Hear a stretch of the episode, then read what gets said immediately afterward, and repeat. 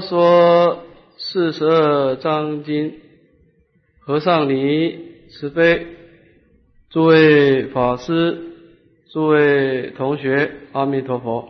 阿弥陀佛。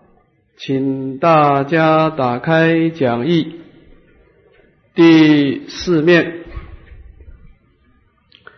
三，随文释义。那么我们上一次讲到本经的修学纲要啊，是说本经的修学呢是顿渐兼收，理事无碍。那么本经在修学上呢有两个主题啊，一个是顿教的法门，一个是渐教的法门。那么这个顿教的法门呢，是一种智慧的关照啊，就是我们在修学佛法之前，你应该要亲近善知识，听闻正法，那么如理思维，来产生对生命的正确而不颠倒的关照。那么生命的关照呢，在经论上说啊，主要有两个。方向的关照。那么第一个呢，就是所谓的因缘观。那么我们应该首先关照啊，这个生命的个体，所谓的横转如瀑流。那么这种个体生命呢，是一种无量的生命。那么无量生命呢，我们可以分成过去、现在、未来啊三个差别。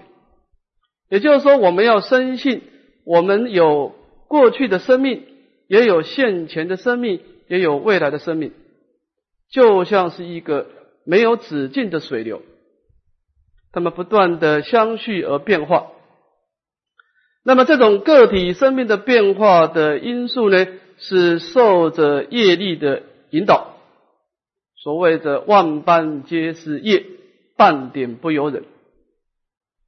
假设我们积极的是一个善业，那么会创造一个安乐的尊贵的个体生命；假设我们积极的是罪业，那么就会招感这个痛苦卑贱的个体生命。啊，那么我们生命呢，就随顺我们的业力的累积啊，就一次一次的相续，一次一次的变化。那么这个就是所谓的因缘观。啊，这是一种个体生命的观察，或者讲说是一种世俗地的观察。那么第二个呢，是一种整体生命的观察啊，我们讲胜利地的观察，就是说呢，这个个体生命呢是假借因缘所生的，所以从一个本性来说呢，它是毕竟空寂的，所以我们透过因缘所生法，我说即是空啊。就能够从这些有相流动的生命呢，回归到一种不生不灭的真如理性。啊，所谓的我们在流动变化的生命当中呢，就找到了一个生命的歇脚处，啊，就是所谓的一种安稳的家。那么这种观呢，叫做真如观了，就是一种整体的超越时空的。一种生命观啊，那么当我们能够同时能够通达个体生命，也能够通达整体生命，那么这样子我们说呢，你已经记住的大乘佛法的正见。那么有了这种圣身见呢，就能够开展出我们的修行，所谓的广大行。那么前面的知见只是一种理论上的认知，那么我们内心当中呢，从这种颠倒的无明啊，要转换成一种正确的知见啊的一种真理啊，必须要假借这个四相的修行，所谓的把心带回家。那么把心带回家的过程当中呢，必须仰仗戒定慧的修学。就是所谓的广大行。那么戒定慧，因为他所面临的境界呢，是一个广泛的色身香味触法的境界来持戒修定修慧了，所以叫做广大行。它的行门呢是广大无边的。好，那么这个这样的修学啊是要次第完成的，所以叫做见教法门。好，那么当我们能够掌握的顿教的理观跟一个建教的修学啊，那么我们就知道本经的修学宗旨了。那么接下来我们看随文释义。那么这以下呢，就正是随顺我们的经文来解释其中的义理。若文分三：初序分、二正装分、三流通分，均出。啊，那么偶一大师呢，把这个经文分成三分。好，我们先看第一分的序分。那么一般的经文的细分呢，都是先说明了。这个教法的发起因缘啊，那么本经也不例外。那么在细分当中呢，我们是分两大段。首先先解释三宝升起的因缘，那么第二段再说明本经升起的因缘。首们首先我们看第一段啊，我们看经文：世尊成道仪，作是思维，离异极尽，是最为胜。住大禅定，降诸魔道，以入野苑中，转四地法轮，度乔成儒等五人而证道果。那么这段经文呢，是把这个人世间是三宝是如何的升起啊，那么做一个说明。那么佛法认为一切的法，不管是杂染法，不管是清净法的升起啊，一定它有它的因缘啊。那么在三宝的升起也是不例外的。首先，我们先说明了佛宝升起的因缘。那么，世尊成道仪。那么，佛宝身为一个佛宝，当然主要的就是他内心当中有这个道。这个道呢，就是通达的意思。那么，这个道主要的是六度里面的波雷的智慧。因为波雷的智慧在我们的生命当中，能够产生一种强大的力量，能够使令我们从生死的此岸而转成涅槃的彼岸。它有这种通达的力量，这叫做道。那么，释迦牟尼佛他成就内心的智慧呢？他的因缘，我们也做一个说明哈。那么从佛本行经上说啊，释迦牟尼佛出生的时候呢，跟我们凡夫是没有差别的，也是内心当中很多的颠倒，很多的欲望啊。那么他出生在这个两千五百多年前的中印度的迦毗罗卫国，那么作为一个太子，那出生的时候呢，这个净饭王啊，请这个仙人来为他看相。就发现他的相貌啊，有三十二相八十种好，就是一个大福德的相貌。所以这个仙人就预言啊，就是这个释迦太子呢，他的生命有两种的可能性。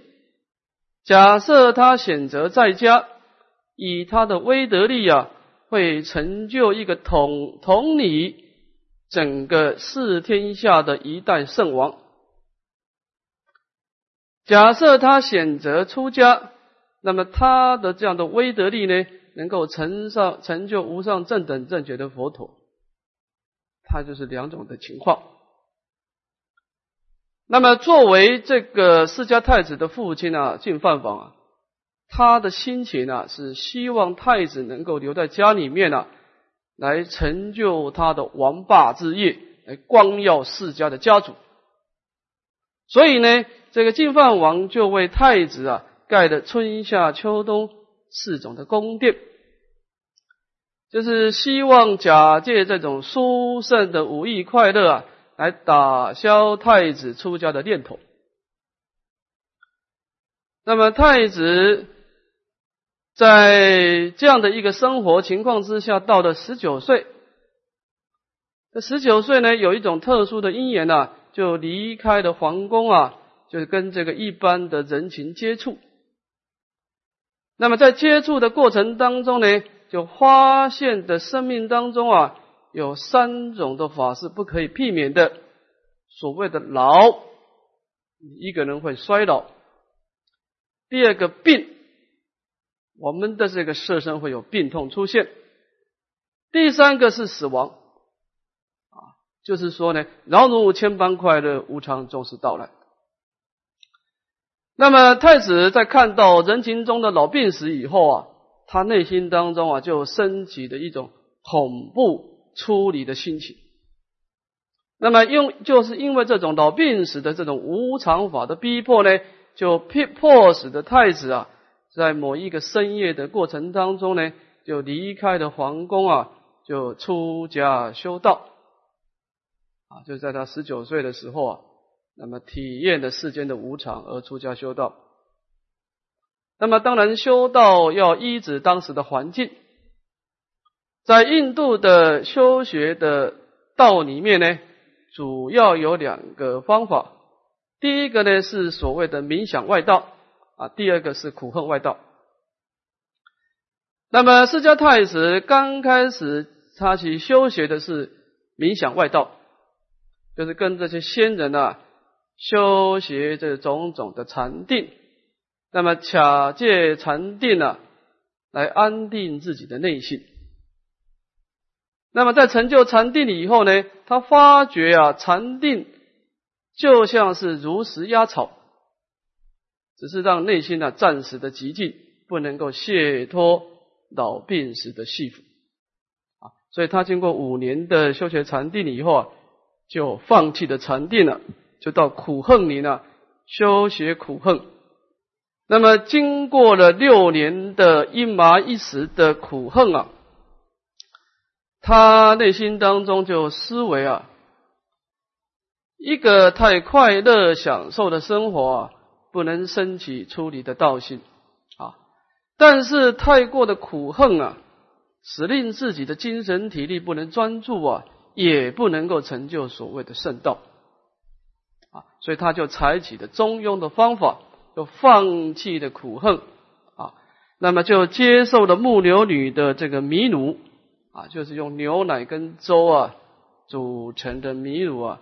那么吃了米乳以后呢，精神体力恢复了，就在菩提树下的一堆吉祥草上啊，就解家趺坐，就深入的去观察生命的缘起。啊，所谓的生命啊，是由因缘所生，也是假借因缘而消失。那么从缘生缘灭的这样的观察呢，而悟入的我空法空的真理啊。那么这个就是所谓的成道，就是升起的一个缘起的智慧。好，那么世尊成道仪，维大师说这一段的经文呢是一个根本智，是佛陀内心当中呢他自己受用的智慧，也就是佛陀气证真理的智慧。这样的智慧是不能跟众生分享的。啊，叫做根本智或者叫自受用的智慧。那么做是思维，那么这以下呢是一种后得智啊，就是所谓的有分别智啊，透过这个明智言说来观察整个成佛的因缘啊。离欲极尽是最为胜，助大禅定降诸魔道。那么这段经文是佛陀成道以后呢，把成就佛道的因果呢做一个回顾。那么佛陀在那个内念的清净的心中呢，他思维啊，所谓的成道呢，它有一个果报啊。我们讲世间上啊，是一个因跟果啊。佛陀也有一个受用的果报。那么佛陀的内心当中是受用什么果报呢？是离欲极尽。那么我们世间上的安乐呢？这个安乐的果报当中呢，夹杂的很多的贪欲的烦恼，所以我们世间的安乐的果报啊，是扰动不安的。那么佛陀内心当中呢，他的内心出现的广大的安乐，但这个安乐呢，是离开的贪欲的烦恼的，所以这种安乐呢，是极尽的。啊那么这种极尽的安乐呢，是在所有的安乐当中呢最为殊胜的，因为这个极尽本身呢，它的安乐是不可破坏的啊，不像我们这种扰动的安乐啊，是随时会破坏的啊。那么离异极境呢，这段是赞叹佛陀所受用的果报的殊胜啊。那么当然。佛陀能够成就离异极尽的果报，一定有他的因缘呐，啊，这不是上帝送给他的。那么，什么样的因缘能够成就离异极尽呢？这以下说明了这个成就这个果报的因地：住大禅定，降诸魔道。那么，能够成就离异极尽，当然不能只是靠人天的布施、持戒、放生的善法能够成就的。那么必须要内心当中呢安住在一种殊胜的禅定，这个大禅定呢，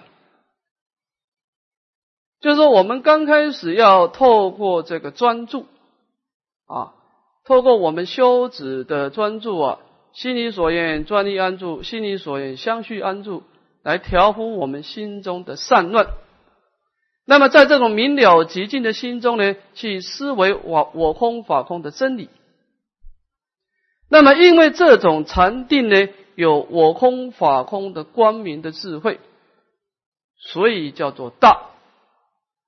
它有断惑正真的功能，就不共于外道的禅定啊。那么，透过这种禅定跟智慧的关照呢，来降服内心的烦恼魔。这个“降诸魔道”这句话，我们做一个简单的说明哈。这个世间上啊的君子啊，也是偏重在降诸魔道啊。那么我们看人类的历史啊，所谓的先圣先贤啊，也知道内心的这些贪嗔痴、嫉妒、高慢心的烦恼啊。是一种过失相，就障碍我们快乐。那么这个先圣先贤当然也会去啊施设很多的降诸魔道的方便啊。那么佛法跟这个世间的这些修行者的一个最大的差别啊，在于对这种理论的认知的浅深有差别。就是说呢。世间上的降诸魔道啊，它的立足点是从一个人性的角度来降诸魔道。就说我是一个人，当然我这个人就有欲望了，这个很正常啊。那么身为一个人，当然有他的善良的功能，也有邪恶的功能。那么怎么办呢？克己复礼啊，就是我假借这个啊治理作业。啊，遵守一定的规则，那么用种种的防备音乐来陶冶性情啊，那么使令我内心的邪恶的功能呢，那么降低，那么善良的功能增长，那么这样子呢，这就是世间人所谓的降诸魔道，就是说呢，他是相信啊，我们内心当中善的功能跟恶的功能是有真实性。因为你是一个人，所以说这个内心当中有烦恼，这是不可避免的。就是说呢，他是相信善恶的功能是有真实性的，有真实性没关系啊，我想办法把那个恶的功能降低一点，善的功能增加一点。好，那么佛法对于这个人性呢，有不同的看法。佛法当然从因缘观啊，从这种欣喜的角度啊，佛法也相信人类在不断的流转当中啊，由于不断的造业欣喜啊，有很多的善恶功能哈。但是佛法认为啊，人的本性呢是何其自信，本质清净，善也不可得，恶也不可得。换句话说呢？修学佛法，它不是站在人性的角度来思维我们的内心，它是站在一种佛性的角度，它不是站在人性的角度来修学啊。就是说，你刚开始修学佛法的时候，你就应该要有一个大乘的正见啊，是指我是未成之佛，诸佛是已成之佛，其体无别。就是说呢，身为一个佛陀，他内心当中有种种的万德庄严，但是这个是因缘所生法，你把这些因缘所生法拨开来。那么，身为一个有情众生，我们内心当中有很多的烦恼的功能，这个也是因缘所生法，不是本来有的。那么这些也把它拨开来。这个时候，我们发觉我们的心是如佛陀的心也是如一如无二如。那么你就站在这个如的角度来修习戒定慧，从这个地方出发断恶修善。其实讲这个圣身见呢，其实只要是能够升观生命的真实相啊，升观诸法实相啊，也就是说呢，你能够通达何其自信本质清净。那么既然本性是清净，烦恼本身是虚妄相，所以大乘佛法不认为是调伏烦恼。那么不调伏烦恼，这个烦恼怎么消失呢？印光大师说：“修学佛法要紧的，掌握一个观念啊，心常觉照，不随妄转。就是说呢，你知道它是希望相，你不随妄转，它就自然消失掉。因为它根本就是希望相，你根本不需要对峙啊。所以这个地方呢，降诸魔道。”降诸魔道，以大乘佛法的角度，就是心常觉照，不随妄转，这样子就是降诸魔道了。这到底是这个意思啊？当然，你能够不随妄转，你内心当中必须有法宝啊，有止跟观的法宝，那么才能够不随妄转的啊。那么这个地方是说明在人世间佛陀的。出现的因缘啊，当然这个地方也是说，我们佛教的教主啊，不像其他的宗教啊，他一出生的时候啊，他就是教主啊，不必有任何的因缘，也不需要任何理由啊。那么佛陀的意思就是说呢，其实所谓的佛陀啊，也是由从众生修学而成就的啊。每一个人只要你肯努力，每一个人都是可以成就的。好那么这一段呢是世尊成道仪啊，是说明这个佛宝的成就因缘。你再看第二段，以入野宴转四谛法轮。那么身为一个佛陀，他自己从这个颠倒的障碍中解脱出来了啊。那么他有这个大悲心啊，他就要施设很多的方便来引导众生啊。那么，在这个波罗奈国的鹿野苑呢，就是佛陀初转法轮的地方啊。那么佛陀呢，把自己所觉悟的真理啊，这假借名言呢，就开展出所谓的四谛法轮。那么四谛法轮就是苦集灭道四谛啊。那么佛陀在转四谛法轮的时候，是经过三转啊。最初的转呢，是一个四象转，先指出四谛的形象。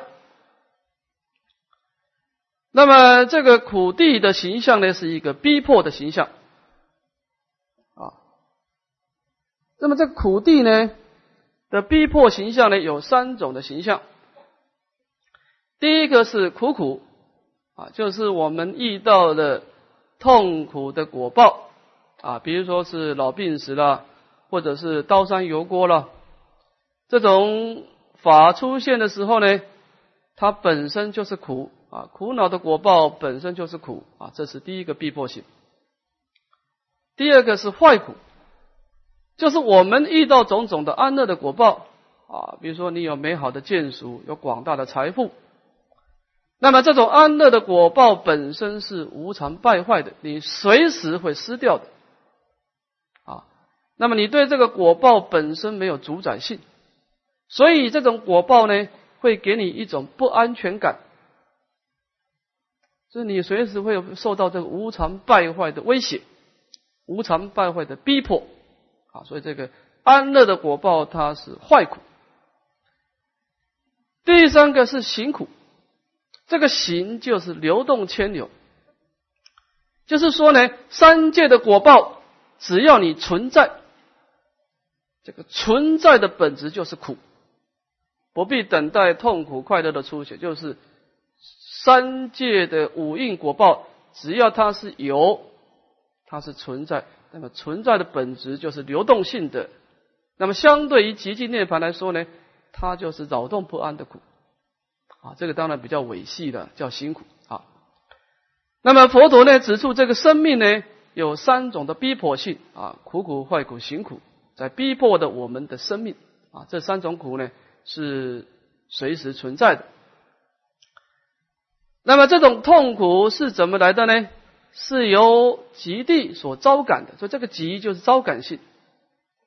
是由我们无始劫来所累积的烦恼跟业力所招感。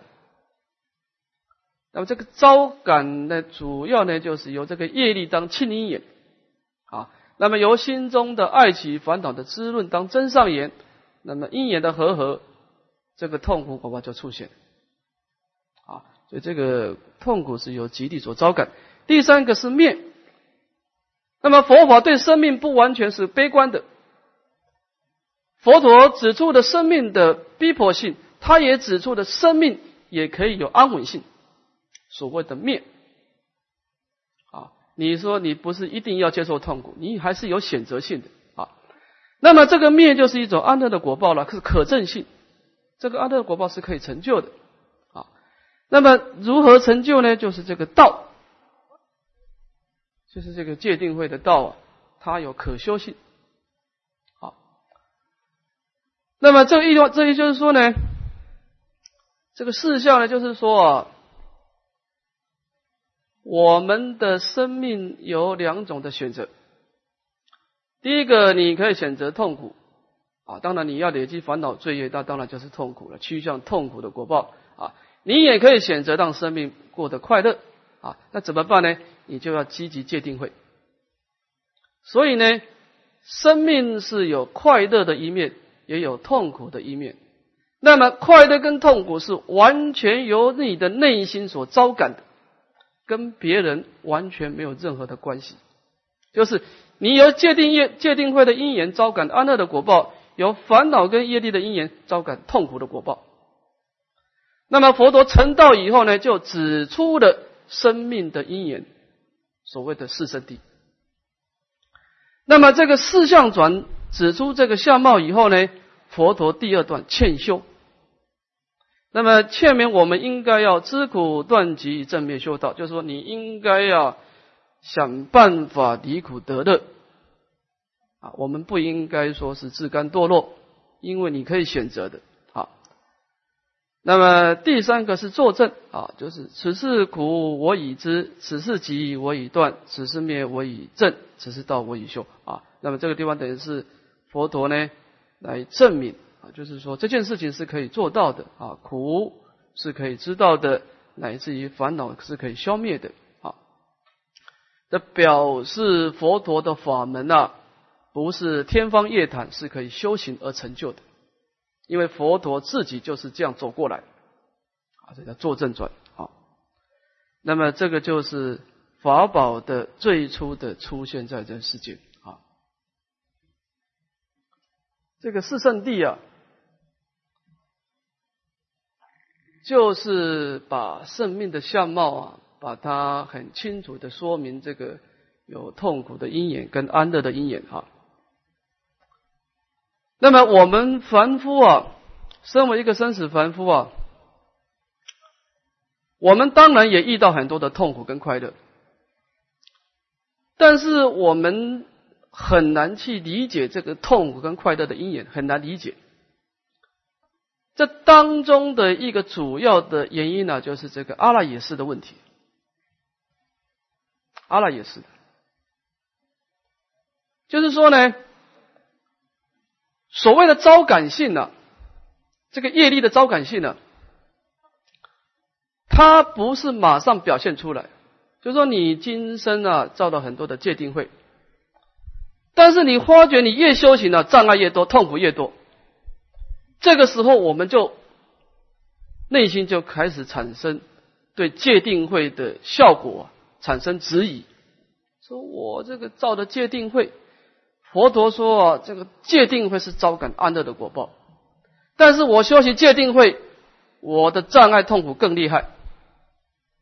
啊，你也看有些人他内心当中啊，放纵自己的烦恼啊，造了很多杀盗淫妄的罪业，他还是很快乐。所以我们会对这种所谓的价值观产生质疑。那么这应该怎么办呢？你应该知道，这个的阿赖也是啊，它有这个保存业力的功能。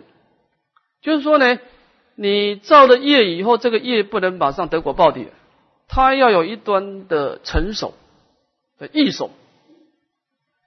就是说，你造的界定会，你一定。会因为界定会招感安乐的果报，但是不是现在马上表现出来？就是说你造了界定会啊，但是你的阿赖耶识当中有很多的杀盗淫妄的罪业是前身造的。那么你这个清净的界定会会把你过去的烦恼跟罪业先逼出来。那么这个重报轻受啊，让你在今生当中有点小病痛、小灾难，那么消除你这个过去的善恶道的果报。是这样子的，所以我们在看这个招感性呢，你要看过去、现在、未来，不能只看当下，因为这个阿赖也是有这个易手的功能。换句话说呢，从四圣地啊，我们应该身为佛弟子，你要养性一个真理，就是说啊，你只要造戒定慧。这个法是决定招感安乐的果报，只要你起烦恼造罪业，这个法也是决定招感痛苦的果报。就是你身为佛弟子，你应该对这个真理啊要深信不疑。那么当然，这个招感是什么时候招感，那这个就不可抑制了。好，所以佛陀在成道以后呢，他对最初对生命呢。就开展出两种的因果啊，所谓的苦集的痛苦的因果跟灭道的安乐的因果啊。但是我们人生呢，其实是有两种选择啊。度乔成儒等五人而证道果啊。那么前面呢是法宝的成就因缘，这一下是生宝的成就因缘。那么释迦太子他在深夜离开。宫皇宫啊，出家修道的时候呢，这个他的父亲呢进饭房啊，非常的担心。那么就在这个世家的这个家族当中呢，就选出的五个年轻人啊，那么去寻找太子，希望他能够回家。那么这五个人呢，到了苦恨里的时候，就遇到的释迦太子啊，在修苦恨。那么这五个人劝修太子啊，太子就不为所动，所以这五个人也就不不敢回去了。那么这五个人当中呢，有两个人因为受不了苦恨啊，就离开了。那么太子在接受美食的时候啊，这三个人就认为啊，太子失去的道心啊，的其他的三个人也离开了啊。那么等到释迦太子成道以后呢，就去找这五个人啊，乔成儒等五人啊。就在鹿野苑的地方找到啊，就讲这个四谛法轮。那么这五个五个人呢，就先成就出国，那么后来就追随佛陀修思念处，而次第的成就四果阿罗汉。那么这个就是在人世间呢，这个生宝的出现啊。当然，这个生宝有这个注释的功德啊，佛陀有说法的功德，法有开会的功德啊，开展智慧。这个生宝呢，有这个住持，让这个法能够住持到后世啊。那么这一段经文是讲到人世间的三宝的升起因缘。再看第二段，第二段呢是说明本经的升起因缘。复有比丘所说诸疑求佛禁止，世尊教次以开悟。合掌静坐而顺尊持。那么佛陀建立了三宝以后呢，在这个三宝当中呢，有很多的比丘、比丘尼啊，来自于沙弥、沙弥尼、四叉摩那啊。那么这个佛陀的弟子呢，在修学佛陀的四圣谛的时候呢，心中有很多的疑惑。这个法是一样的，但是众生的根基不同，在修行的过程当中有疑惑也就不同。那么弟子们就把心中的疑惑呢，求佛禁止啊，请求佛陀的开导来抉择是非。那么世尊就大悲来教次，那么使令弟子们呢，就一一的开悟，知道应该怎么去对峙，应该怎么去突破。那么弟子们对于佛陀的开示呢，合掌敬落而尊尊赐啊，就一心的合掌啊，来表示我们的恭敬。那么合掌以后呢，还能够依教奉行，来遵循佛陀的教诲来修行啊。那么就是说呢，本经呢是弟子在修行的过程当中有诸多的疑惑，请佛陀开示。那么佛陀的开示呢？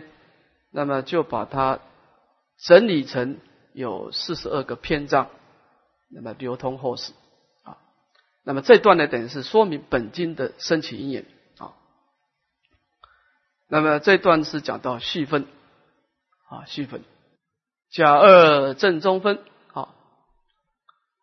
那么正中分等于是本经的主要内容啊。那么本经有四十二章，四十二章呢。就是从偶一大师的注解上来看呢，偶一大师认为第一章跟第二章是一个正道法门，是一个主要的修道的内涵。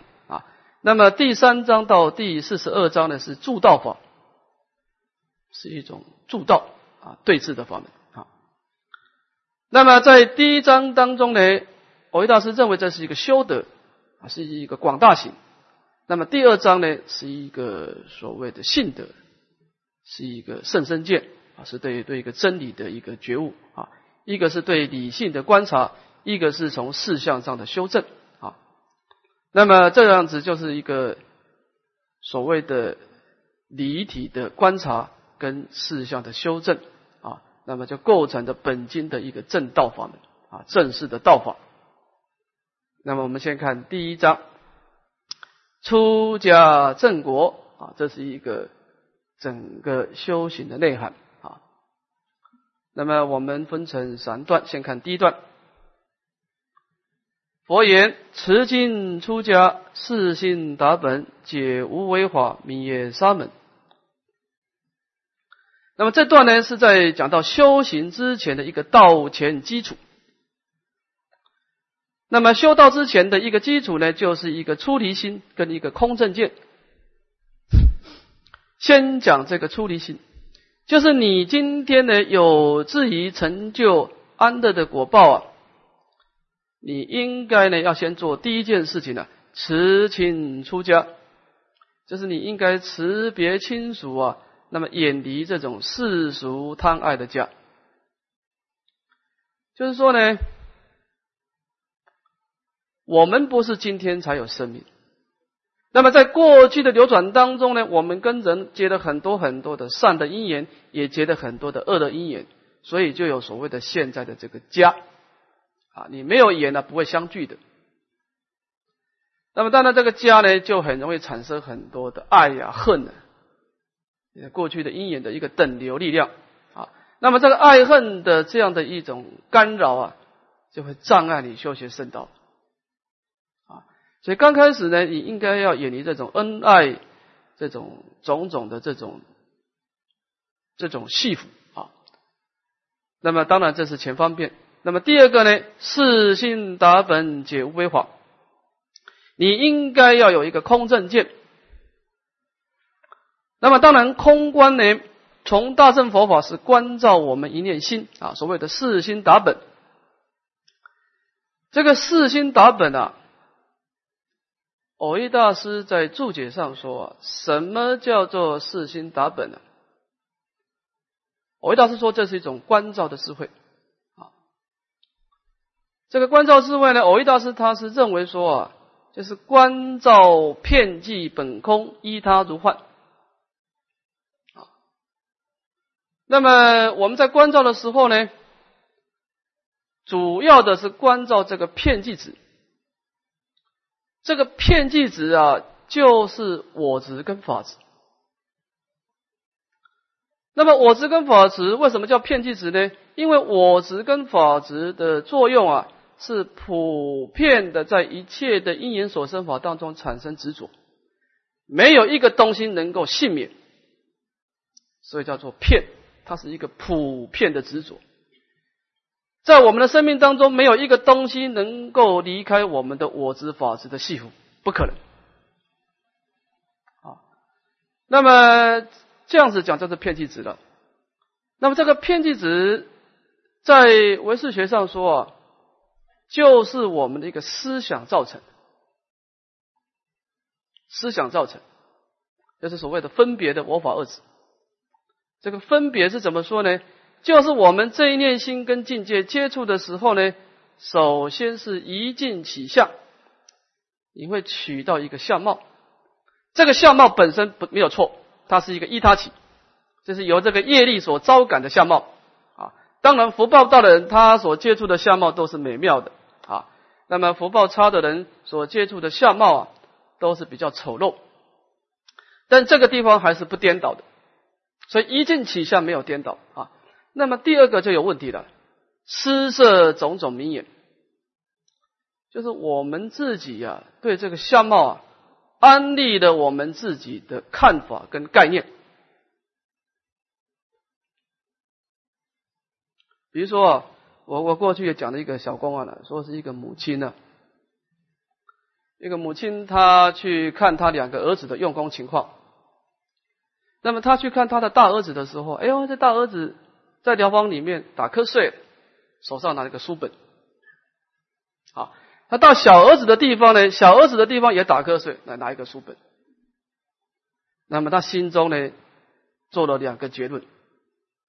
他认为这个大儿子啊是非常的懈怠，为什么呢？因为这个大儿子啊，一拿到书本就打瞌睡，没有善根啊。但是他对小儿子的看法不同，他认为小儿子非常精进，难得。他打瞌睡的时候还拿着书本，他打瞌睡还不忍心把书本放下去。那么，当然我们讲说，今天这两个影像的现前是一个依他体系，依他如幻，所以依他体系我们不能说是错。但是呢，我们这一念心的一个最大的我法二子就是说啊。我们第一念跟境界接触的时候，到第二念以后啊，就失色的明眼，这问题就很严重了，就让整个生命变得更复杂。就报，就是说，本来是一个很简单的由业力招感安乐的果报，那么由这个罪业招感痛苦的果报，是很单纯的一个因缘所生法哈。但是当我们失色片剂子的时候啊。这个时候就把这个痛苦变得更复杂，更难解决。啊，比如说，就我们今天啊，相逢就是有缘，大家能够在义德寺安住啊，一百二十几个啊，那么这个是怎么解释呢？就是因缘所生法。我们过去当中呢，曾经在某一个时空呢，积极的、很劣势的善业。有着共同的业力的招感啊，大家在这个地方相聚啊，住相同的处所，那么受用相同的饮食，那么这个叫做一他起性。但是呢，在这样的依他起当中呢，大家有不同的名言啊，当然比较少一知足的人，他觉得哎，这个依德是做起来很快乐。那么有些人不知足啊，就觉得这个有很多的过失。很多的差别，那么这个就是我们说的片剂所知性，就是啊，我们这一念心跟境界接触的时候，我们只有第一念在受用我们应该的果报，只有第一念，第二念以后呢，我们的果报开始变质，就是有不断的名言的变化。其实我们后来都是在受用自己的名言，因为你已经再也看不到外境了，因为这些外境都被你加油添醋，都失去它的本来面目了。所以我们每一个人都活在自己的名言妄想当中，就是你自己在心中啊捏造一个影像，然后让你自己去受用这个影像。你再也看不到外境的真实相，再也看不到真实的依他己性。这佛法就叫做颠倒啊。那么这样子讲呢，四心达本。当然，前面的片剂子，佛法称为希望的心事。那么我们怎么办呢？观察片剂本空。啊，修我空观、法空观的，就观察我们心中的名言是因缘所生法。啊。就破除心中的名言啊，那么回归到我们的清净本性。啊，从这样子呢来理解我空法空的真理，这样子呢，你就有资格称为沙门，你有资格称为修道的之人，因为你知道障碍在哪里就是障碍不在于外在的人事，在于你自己心中的名言。当然，你说：“哎呦，我有过去的罪业，我身体上有病痛，人世上有阴影，这都是对的。但是外在的障碍只是短暂的。这个佛法讲叫做身受，就是业力所招感的果报，这种痛苦是短暂的。当这个它是无常法，所以它有时候消失的时候，这个痛苦就消失。但是呢？”生命最大的痛苦是来自于内心的感受，就你自己心中啊，给自己创造这个障碍啊，那是相续不断的。你除非遇到佛法的真理的开导，或者你很难解脱的。叫做外在的业力所招感的果报啊，这种痛苦一下就是短暂的，一下就过去了。啊，所以这个地方讲四心打本。就是你应该啊，要透过这个因缘所生法，我说即是空的道理啊，来破坏你心中的名言啊。那么破坏名言呢，就能够觉悟我空我空的真理。那么这样子讲呢，你就有资格称为一个修道人啊，就是慈心出家啊，四心打本，解无为法，这个是一个修道的基础。叫做道前基础。好，我们休息十分钟。好。